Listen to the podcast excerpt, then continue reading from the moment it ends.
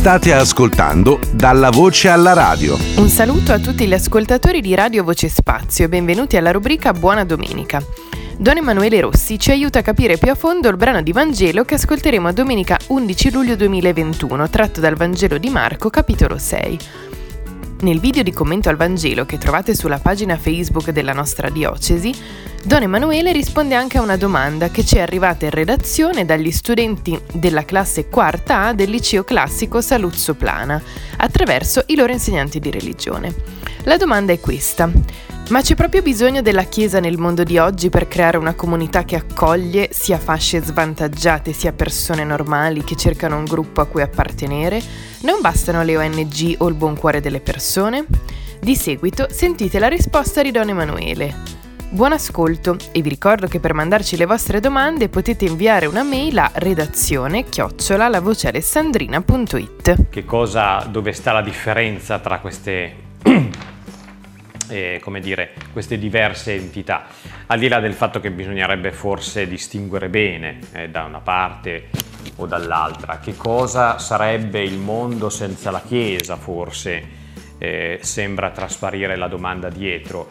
Ecco, eh, proviamo a pensare ai duemila anni di storia cristiana senza il cristianesimo, non sarebbero, come dire, non ci sarebbe stato Don Bosco, non ci sarebbero gli oratori di Don Bosco nel mondo, non ci sarebbe stata Madre Teresa di Calcutta, eh, non ci sarebbero eh, persone che per amore di Gesù, perché sanno che riconoscono Gesù nell'altro e specialmente del, nel più povero, vanno a mettersi nelle situazioni più difficili.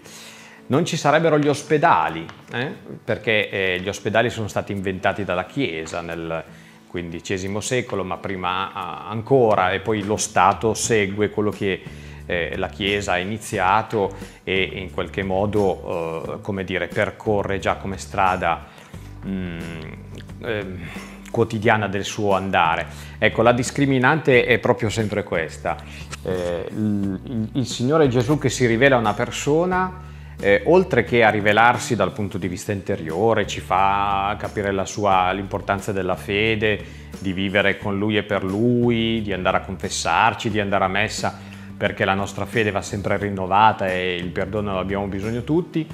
A un certo punto nella vita di una persona si rivela non soltanto più attraverso questa dimensione che in fondo risponde a un nostro bisogno di star bene.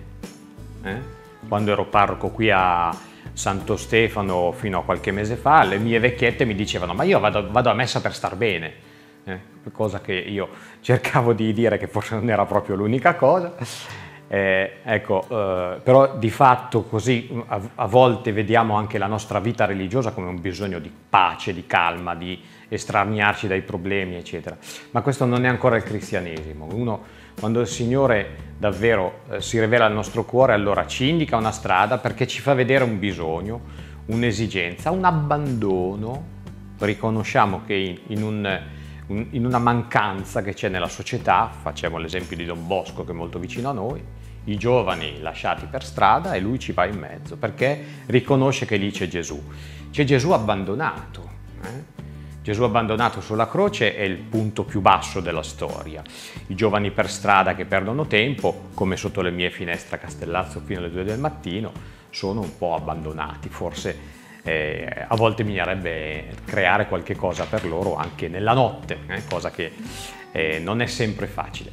Ecco, ho fatto alcuni esempi per dire che cosa serve la Chiesa, che cosa è la Chiesa per il mondo.